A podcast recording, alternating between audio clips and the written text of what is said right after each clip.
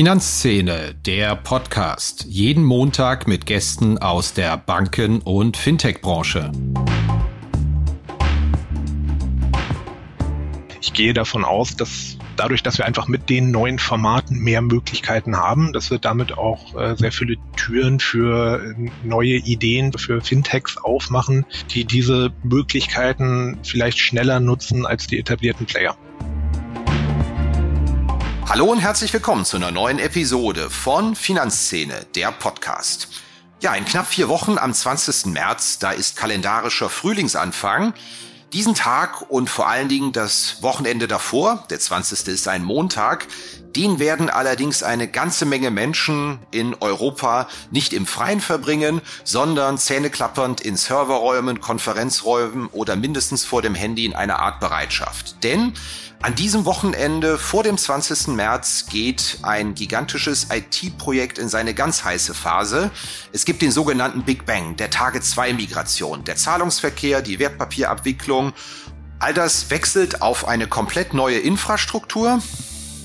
Und gleichzeitig wird auch der grenzüberschreitende Zahlungsverkehr via SWIFT auf eine neue Basis gestellt.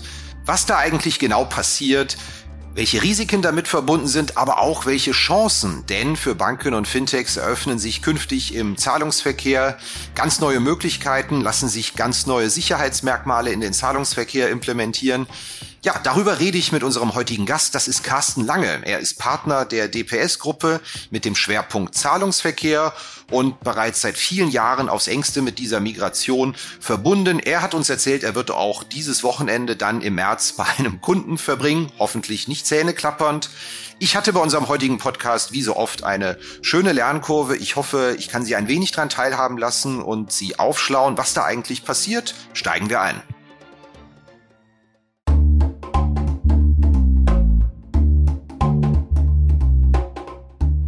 Inkasso ist ein großes Thema für Banken wie Fintechs. Und ein Digital-Inkasso für zukunftsorientierte Unternehmen in Europa, entwickelt für die höchste Recovery und beste Customer Experience, das bietet die Lösung von Per Finance. Über 550 europäische Enterprises vertrauen bereits auf die Lösungen von Per Finance. Der Per Finance Ansatz basiert auf KI und Verhaltensforschung. Ein selbstlernender Algorithmus typologisiert Menschen anhand von Daten, um die passende Kommunikations- und Bezahlstrategie auszuführen. Das Ziel, Kunden erfolgreich zur Zahlung sensibilisieren und die ideale Lösung für jeden Menschen finden, um die Forderung schnell zu begleichen. Zum Einsatz kommen dabei KI-Technologie basierend auf Reinforcement Learning und auch Natural Language Processing. Der Ansatz verhilft Finanzteams zu schnellerer und höherer Rückführung von außenstehenden Forderungen und bietet Verbrauchern ein nahtloses und faires Online-Bezahlerlebnis. Das Ganze in einem All-in-One-Ansatz für alle Länder. Ein Vertrag, eine Datenschnittstelle, ein Kundenportal und ein Ansprechpartner. Einfach mal schlau machen auf der Seite www.airfinance.com. Hallo Herr Lange, herzlich willkommen bei uns im Podcast. Hallo, Herr Kirchner, vielen Dank. Wir haben lange mit uns gerungen, ob wir das heutige Thema überhaupt im Podcast bringen sollen. Denn zugegeben, das gewinnt nicht den Preis für das sexyste Thema, über das man sprechen kann, die große Tage 2 Migration. Aber überzeugen Sie doch mal unsere Hörerinnen und Hörer, dass es doch wichtig ist, sich damit auseinanderzusetzen einmal. Ja, wichtig ist es auf jeden Fall, weil das ist eine europaweite Migration, die, wie gesagt, alle äh, Target-Institute betrifft. Also jede nennenswert größere Bank in Europa ist davon betroffen. Wie Sie auch schon mehrfach berichtet haben, ist das Projekt von Anfang an nicht ganz rund und im Zeitplan gelaufen, sondern gab immer mal wieder ein paar Hiccups und ein paar zeitliche Verschiebungen, so dass wir jetzt äh, auf den großen Big Bang am 20.03. hinfiebern und ähm, da auch der Meinung sind und der, der Hoffnung sind, dass wir das Thema dann endlich äh, sauber gelöst und vom Tisch kriegen. Warum ist es nicht sexy? Weil es Zahlungsverkehr ist, sagen die einen, weil es eine Migration ist, die von außen vorgegeben wurde. In dem Fall von der Notenbank, ja? Von der EZB, das ist völlig richtig. Das ist ein äh, EZB-getriebenes Thema, was aus meiner Sicht schon eher sexy an diesem Thema ist, ist, dass äh, im Rahmen dieser ähm, Target-Migration auch der Formatwechsel der alten MT-Formate auf die neuen ISO-Formate, also ISO 222-Formate, erfolgt, ja parallel auch ähm, bei Swift erfolgen. Jetzt müssen Sie mir helfen. MT-Formate, ISO 222-Formate, was ist das? Genau, also der ähm, Transfer der Nachrichten erfolgt äh, über das SWIFT-Netz, äh, sowohl bei Target im heutigen System als auch im ähm, Auslandszahlungsverkehr. Das sind definierte Formate, auch die ähm, alten MT-Formate, die altbewährten seit, oh, ich weiß gar nicht wie viele Jahrzehnten mittlerweile im Einsatz, irgendwas 30, 40, ähm, basieren auf einem ISO-Standard und bilden einfach einen weltweiten Standard für diese Nachrichtenkommunikation ab. Das heißt, ich überweise einen Betrag äh, landesübergreifend beispielsweise oder die Banken wickeln untereinander eine Zahlung ab und das ist die Sprache, mit der man sich unterhält und wie diese Transaktion läuft. Richtig zusammengefasst? Genau. Und äh, die gibt es halt in altbewährt als MT genannt und die gibt es auch in modern, MX basiert. MX sind XML-Dateien nach dem eben schon zitierten ISO 222 Standard. Und ähm, diese MX-Formate bieten ein Vielfaches an Möglichkeiten, an Optionen, ähm, die ich mit der Zahlung verbinden kann, um auch Mehrwerte aus diesen Zahlungen generieren zu können. Und das ist zumindest aus meiner Sicht einer der wesentlichen Punkte, der so eine Migration doch deutlich sexy machen kann. Und da hat Swift gesagt, als die verantwortliche Organisation ab 2025, da unterhaltet ihr euch bitte nur noch untereinander in Sachen Transaktionen zwischen Banken, in der ganzen Nachrichtenkommunikation in diesem neuen Standard. Ja, fast. Das müssen wir ein bisschen trennen. Wir haben von Swift für das Cross-Border-Geschäft, also Auslandszahlungsverkehr, ähm, die ISO-Formate ab ähm, jetzt auch ab März ähm, bis Ende 2025 ähm, in einer Parallelphase und ähm, nach dieser Parallelphase ähm, entfallen die alten MT-Formate. Sprich, ab Ende 25 gibt es im Cross-Border-Geschäft nur noch die MX-Formate. Parallel dazu hat die EZB gesagt, wir bauen hier unser Target neu, wir migrieren Target äh, 2, Target 2 Securities ähm, und verwenden dann auch diese ISO-Formate analog zu Swift. Jetzt waren wir schon beim Swift-Thema. Mich interessiert natürlich, und ich denke auch unsere Hörerinnen und Hörer, was da mit dieser ganz großen Target 2 Migration passiert. Da stand der Termin eigentlich für den vergangenen Herbst, dass die große Migration für die hiesigen Banken laufen soll. Ich glaube, wir müssen jetzt noch mal einen Schritt zurückgehen und erklären, welche Systeme da eigentlich zum Einsatz kommen. Worum geht es denn da bei dieser, ja, wir nennen es immer Tage 2 Migration, ist ja eigentlich etwas unsauberer Begriff, aber die war geplant für den vergangenen November, ist allerdings dann nochmal auf den März geschoben worden. Aber was sollte da eigentlich passieren und was wird jetzt am 20. März vermutlich passieren? Mhm. Ähm, die Migration war eigentlich sogar schon für ein Jahr davor geplant. Also 20. November letzten Jahres war schon. Deswegen Corona nochmal verschoben worden. Ein Jahr gab es nochmal Aufschub, ne? Genau. Also wir sind dann jetzt auch schon bei dem äh, zweiten Verschiebetermin. Was passieren wird? Ähm, wir haben das Target 2 Zahlungsverkehrssystem, das europäische Zahlungsverkehrssystem für den Interbankenverkehr. Ähm, dieses wird zusammengelegt in ein, ich sage jetzt mal, größeres Konstrukt. Das heißt, äh, das Target 2 System, das Target 2 Security System, also das System, das sich um die Geldseite der Wertpapierabwicklung im Hintergrund kümmern kann, plus noch ein paar, ich sag mal, despektierlich Randsysteme werden in ein großes zentrales Liquiditätsmanagement auf Seiten der EZB zusammengelegt.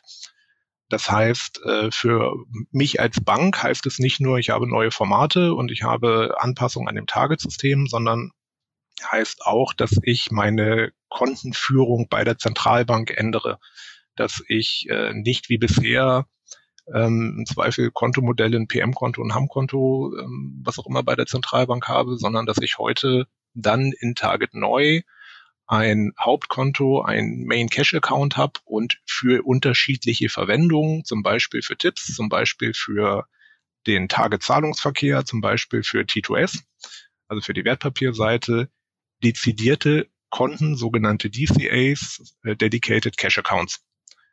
Das heißt, wir haben einerseits die Formatumstellung und wir haben andererseits die Umstellung der Kontoführung der Arten der Konten und der Verwendung der Konten, die ich habe.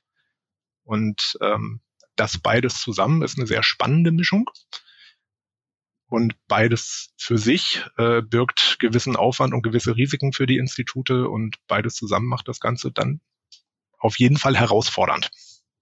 Jetzt höre ich immer wieder hier in unserem Podcast, dass es die großen Kernbankenmigrationen bei unseren Banken nicht mehr geben wird, sondern das wird alles modular gemacht, nach und nach, dann wird da was zugeschaltet, aber dass wirklich über Nacht der eine Server runtergefahren wird und der andere rauf, das gäbe es nicht mehr. Das hätte es zuletzt, glaube ich, bei der APO Bank gegeben und würde in der Form nie wieder gemacht. Jetzt frage ich mich natürlich als zugegebenermaßen nicht richtig top informierter Mensch, was diese Target-Systeme angeht. Warum hat sich denn da die EZB für einen sogenannten Big Bang entschieden und gesagt, das machen wir alles?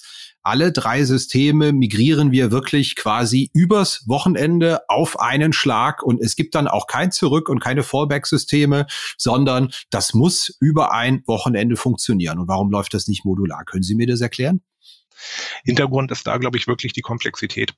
Die Komplexität, dass wir über Systeme reden, dass wir über ähm, unterschiedliche Länder reden und ähm, was ja nicht zu vergessen ist, die Bedeutung des Target-Systems äh, für den internationalen Zahlungs-, also für den paneuropäischen und europäischen Zahlungsverkehr. Und ähm, ich glaube, dass äh, eine stufenweise, äh, ein stufenweises Vorgehen in diesem Kontext noch deutlich mehr Risiken ähm, in sich hätte als diese Big Bang-Variante. Äh, ähm, und über diese Big Bang-Variante einfach viele Migrations- und Zwischenszenarien ausgeschlossen werden und somit ähm, die risikoärmere Variante darstellt.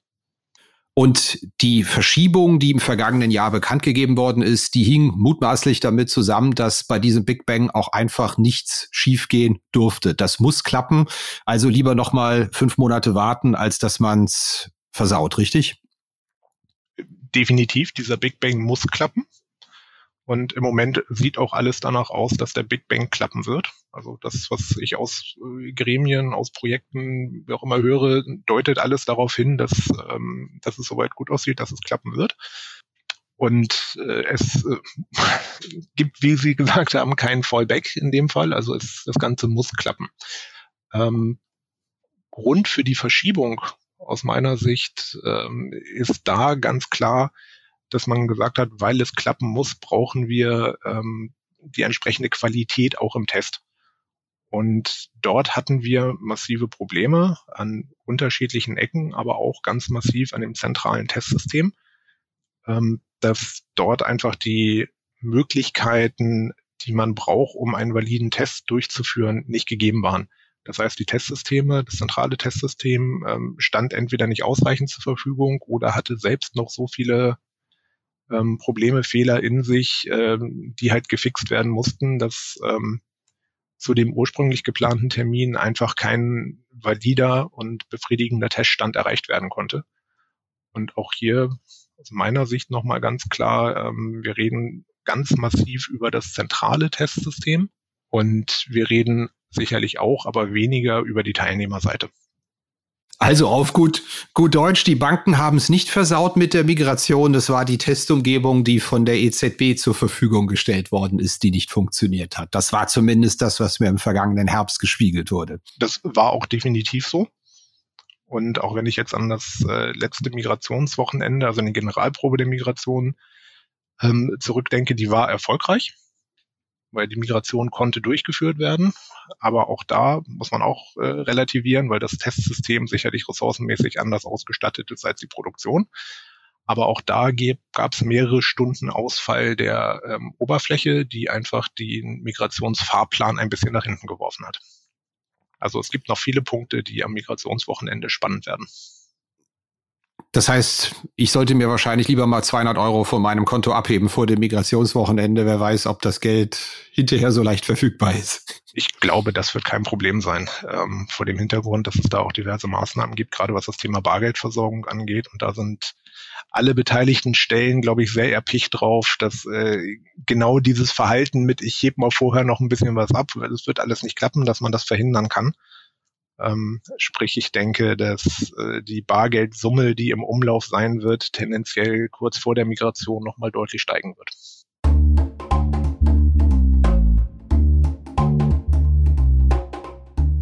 Ja, wenn es ein Thema gibt, das den Smalltalk dominiert, bei mir, wenn ich mit Vertretern der Banken- und Fintech-Szene spreche, dann ist es doch die Regulatorik. Was das alles kostet, das Personal, das man finden und binden muss, den Aufwand, den man damit hat. Ja, die Emma Risk und auch die bankenaufsichtlichen Anforderungen an die IT, kurz BAIT, die haben viele schon auf dem Radar. Aber jetzt wartet bereits Dora am Horizont, die nächste Regulierungswelle. Da ist es höchste Zeit für eine zeitgemäße, digitale und automatisierte Unterstützung im Rahmen der Rezertifizierung der Sollkonzepte im Bereich des Zugriffs- und Zutrittsmanagements. Dafür gibt es Foconis Zack. Das Foconis Zack Funktionspaket Rezertifizierung erledigt automatisiert den Soll-Ist-Abgleich, den Antrags- und Genehmigungsprozess und verfügt darüber hinaus über hochspezialisierte Tiefenanalysen, die Berechtigungsrisiken in den IKS-relevanten Bereichen aufdecken. Foconis Zack, dieses Paket, das kommt von der Foconis AG. Das ist ein Unternehmen 2000 gegründet, Softwarehaus mit Fokus auf effiziente Automatisierung und Digitalisierung regulatorischer Anforderungen.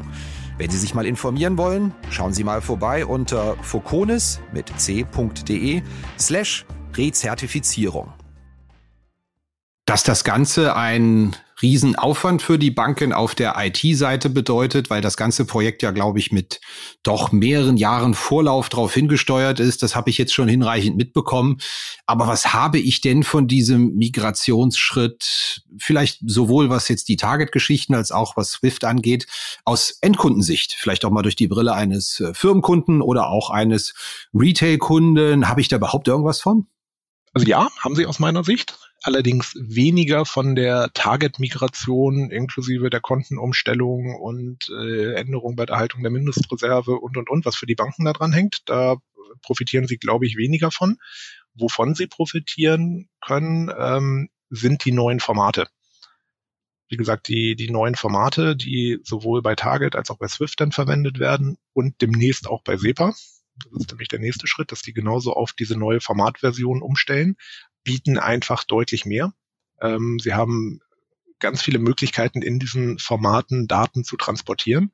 Und gerade im Firmenkundenbereich haben sie ähm, nicht mehr klassisch, wie wir es kennen, 140 Zeichen Verwendungszweck und was da reinpasst, ist gut und was nicht, das nicht, sondern sie haben hier über strukturierte Daten, über strukturierte Verwendungszwecke, teilweise bis zu 9000 Zeichen in den Verwendungszwecken in strukturierter Form, ähm, über strukturierte Adressdaten ähm, haben Sie sehr viele Möglichkeiten, den ganzen Zahlungsakt, die, die ganze Zahlung im Prinzip sicherer zu machen, indem Sie ähm, mehr Referenzen, mehr Daten übertragen können, indem Sie sicherstellen können, dass die Zuordnung, Zahlung, Rechnung deutlich besser funktioniert auf äh, den jeweiligen Seiten und indem Sie auch einfach besser Personen identifizieren können indem sie halt zukünftig auch die Möglichkeit haben, ähm, wenn es denn relevant ist, äh, bei dem zum Zahlungsempfänger zum Beispiel die Ausweisdaten mitzugeben, dass diese Person eindeutig aufgrund der Ausweisnummer identifiziert werden kann.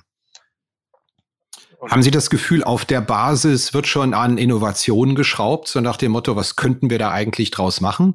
Ja. In so einem unsexy Thema wie dem Zahlungsverkehr oder schwitzen erstmal alle, das überhaupt hinzubekommen? Ähm, beides, ganz klar beides. Ähm, wenn man sich die ähm, letzte Cybers angeguckt hat. Also die Cybers ist die, die große jährlich stattfindende Swift-Messe. Es ist mm, halt eine Messe, mm, geht gute vier Tage. Ähm, die äh, wird von Swift organisiert. Ähm, springt über den Erdball. Ähm, ist einmal, Was den Veranstaltungsort angeht, ja. Genau, einmal in Europa, einmal in äh, Nordamerika und einmal in Asien, immer im, im Wechsel. Ähm, und äh, dort trifft sich eigentlich alles, ähm, was jetzt im engeren oder weiteren Sinne zum Thema SWIFT, Zahlungsverkehr und auch Wertpapierabwicklung über SWIFT ähm, Themen im, im Köcher hat, das mal vorsichtig zu formulieren.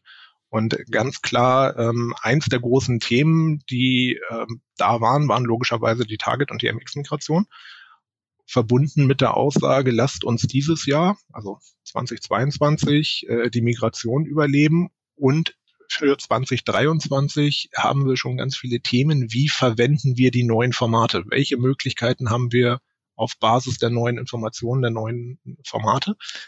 Und äh, da gibt es ganz viele sehr spannende Ideen, die wirklich in sehr unterschiedliche Richtungen laufen sei es in Richtung Datenanalyse, sei es in äh, das ganze Thema Fraud äh, Detection, also wie kriege ich mehr Sicherheit in den Zahlungsverkehr rein, wie kann ich aufgrund von Informationen, im Zweifel auch mit einer KI dahinter, ähm, eine höhere Aussage oder eine höhere Trefferwahrscheinlichkeit zu Betrugsversuchen aufgrund des Zahlungsbildes treffen. Also sprich, wenn es so diesen klassischen, klassischen Scam gibt, überweisen Sie mir mal 1400 Euro, ich krieg diese WhatsApp laufend. Hallo Mama, hallo Papa, kannst du bitte diese Rechnung bezahlen? Das ist meine neue Handynummer, dass das beispielsweise nicht mehr ganz so einfach läuft, weil die relevanten Informationen nicht mitgeliefert werden, die das Ganze glaubwürdig machen. Genau. Und da hat man einfach mit den neuen Formaten einen deutlichen Vorteil und der, das ist, glaube ich, der Vorteil, der auch für den Privatkunden und vielleicht noch mehr für den Firmenkunden dann nachher zum Tragen kommt. Das heißt, aus Bankensicht, erst kommen die Schmerzen, der ganze Aufwand, aber sobald das Ding dann tatsächlich mal fliegt, vielleicht ab März 2023, also jetzt quasi demnächst, dann sind wir an einem Punkt, wo es dann auch einen Haufen Geld einspart und vielleicht das, was an anderer Stelle ausgegeben werden müsste für Dienstleistungen? Einspart, weiß ich gar nicht, aber Mehrwerte produziert. Mhm. Ähm, das ist jetzt wieder so eine Philosophiefrage. Spart ein verhinderter Betrugsfall? Weil Ihr Kunde ist glücklich, dass Sie verhindert haben, dass er sein Geld verloren hat. Aber dadurch haben Sie als Bank keine Kosten gespart. Und das Geld, das der Kunde verloren hat, hätte der Kunde verloren. Deshalb tue ich mich mit dem Wort einsparen da so ein bisschen schwer. Also, also Sie meinen, es gibt indirekt indirekte Effekte, die vielleicht nicht so richtig messbar sind. So ähnlich wie wenn Kunden mehr mit Karte zahlen, heben sie weniger Geld ab, habe ich da weniger Kosten. Das sehe ich nicht unbedingt in meinem Kartengeschäft. Aber insgesamt ist es ganz gesund für das, was ich operativ mache. Genau, es ist gesund, es steigert die Kundenzufriedenheit, es steigert im Zweifel auch die Kundenbindung. Ähm, weil das ist ja auch so eine Frage, warum sind so viele Kunden noch bei ihrer Hausbank mit dem Zahlungsverkehr? Das ist ja äh, häufig auch der Fall, weil einfach eine Kundenbindung, ein Vertrauen zu dem äh, Institut da ist ähm, und auch eine gewisse Erwartungshaltung damit erfüllt wird. Nach dem Motto, die passen auf mich auf.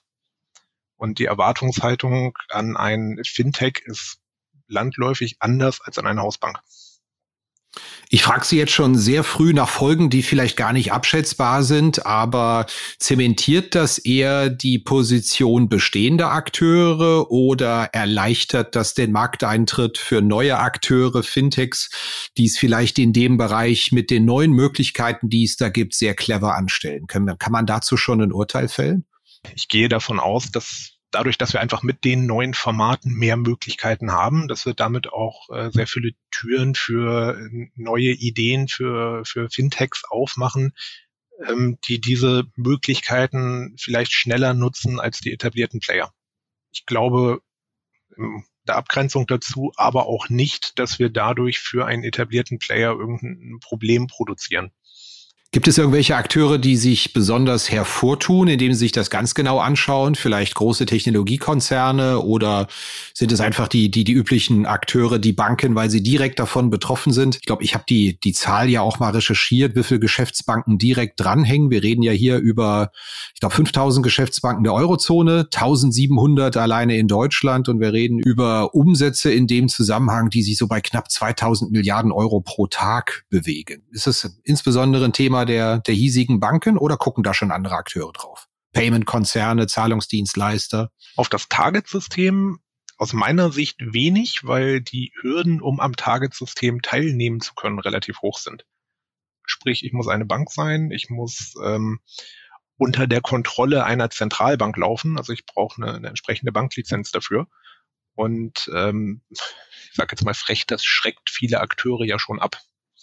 Ähm, wir sehen es äh, auch in, in, anderen Bereichen, wenn ich mir ähm, da eher Fintech als Akteure angucke, die mit sehr schlanken Prozessen unterwegs sind, mit ähm, teilweise prozessual so agieren, wie eine Bank nicht agieren kann, weil es der Bank einfach verboten ist. Da die Überwachung beim Fintech noch anders ist als bei einer Bank. wenn sie dafür keine Banklizenz hat, können die halt auch noch anders agieren.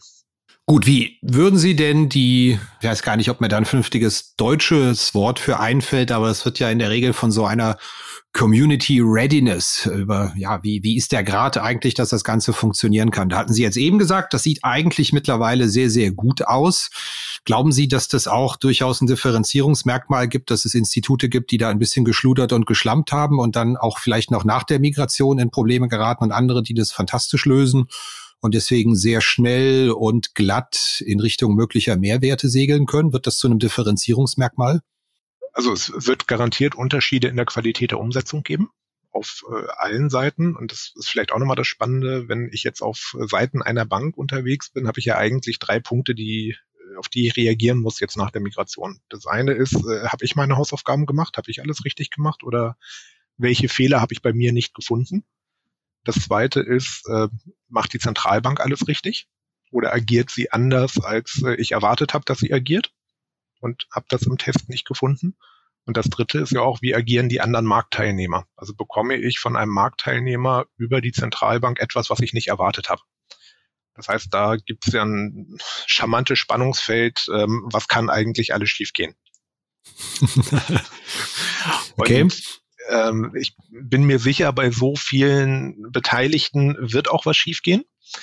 Ähm, ich glaube jetzt zum Thema Readiness, äh, dass wir alle einen relativ guten Stand haben, dass das Ganze auch funktionieren wird und ähm, dass wir da sicherlich an der einen oder anderen Stelle mit ein paar Schrammen, aber grundsätzlich gut durch die Migration durchkommen werden. Ähm, dann ist die Frage, wie habe ich das Ganze in meiner IT, in meinem Systemumfeld implementiert? Ähm, auch da gibt es ja grundsätzlich mehrere Varianten. Die eine Variante ist, ähm, jetzt mal ganz platt, ich habe alles neu gemacht. Also ich habe meine Systeme komplett auf die MX-Strukturen umgebaut.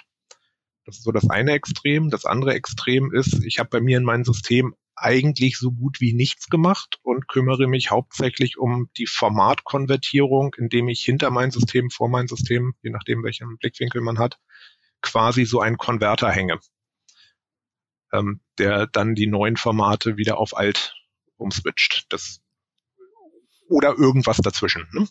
Also in meiner rheinischen Heimat würde man sagen, da wird also gefrickelt, ja? Jo. das, ähm, und äh, wie gesagt, die Wahrheit wird irgendwo dazwischen liegen und alle Lösungsvarianten äh, haben ihren Charme und haben ihre Vorteile, haben überraschenderweise auch ihre Nachteile. Ähm, je mehr ich, um bei Ihrem Wort zu bleiben, gefrickelt habe, also je weniger ich mein Kernsystem auf die neue Welt angepasst habe, umso schwieriger wird es mir fallen, die neuen Vorteile aus den Formaten zu ziehen. Und da bin ich bei Ihnen. Ähm, da werden wir sicherlich Unterschiede sehen, wie schnell welches Institut die Vorteile daraus generieren kann. Weil die ich auch als Kunde sehen kann, möglicherweise, ja. Die ich im Zweifel dann als Kunde sehen kann und als Service wahrnehmen kann. Ähm, und je mehr gefrickelt wurde, umso höher der Aufwand, äh, später die, den echten Nutzen daraus zu ziehen. Glauben Sie, es macht einen Unterschied, wie groß sein Institut ist? Sind große Institute da tendenziell besser unterwegs als kleine oder ist das kein Differenzierungsmerkmal bei dem, was da jetzt passiert oder in den letzten drei Jahren passiert ist auf dem Weg dahin? Ähm, würde ich ein, soweit ein bisschen trennen. Also bei den großen Playern, ähm, wie eine Commerzbank, wie eine Deutsche Bank, ähm, die haben halt ein entsprechendes Projekt aufgesetzt und ähm, haben da die, die Themen so, wie sie sie brauchen, umgesetzt. Bei den ganz kleinen Playern, da reden wir ja tendenziell davon, dass das Institute sind, die in irgendeiner Organisation laufen, zumindest die Masse davon, sei es jetzt Sparkassen, sei es Genossenschaftsbanken. Weil sie einen zentralen Dienstleister haben, ja. Genau, die haben dann ja einen zentralen Dienstleister und dieser zentrale Dienstleister, sei es die Finanzinformatik, die Atruvia, haben ja eine zentrale Lösung dafür umgesetzt. Ähm, spannend wird aus meiner Sicht eher der Part dazwischen, ähm, wenn ich an kleine Privatbanken denke. Und ähm, da ist es sicherlich die Frage, wie viel wollte, konnte, musste man in die Hand nehmen und ähm, wie viel wollte man frickeln, wie viel hat man neu und sauber gemacht. Ja, das war's wieder mit dieser Episode von Finanzszene, der Podcast. Wir sagen danke fürs Zuhören, freuen uns über Ihr Feedback unter redaktion.finanz-szene.de. Kontaktmöglichkeiten auch über Threema in den Notes zu diesem Podcast. Vielen Dank. Redaktion und Host Christian Kirchner. Coverdesign Elida Atelier Hamburg. Produktion und Schnitt Podstars bei OMR Hamburg. Musik Liturgy of the Street von Shane Ivers www.silvermansound.com.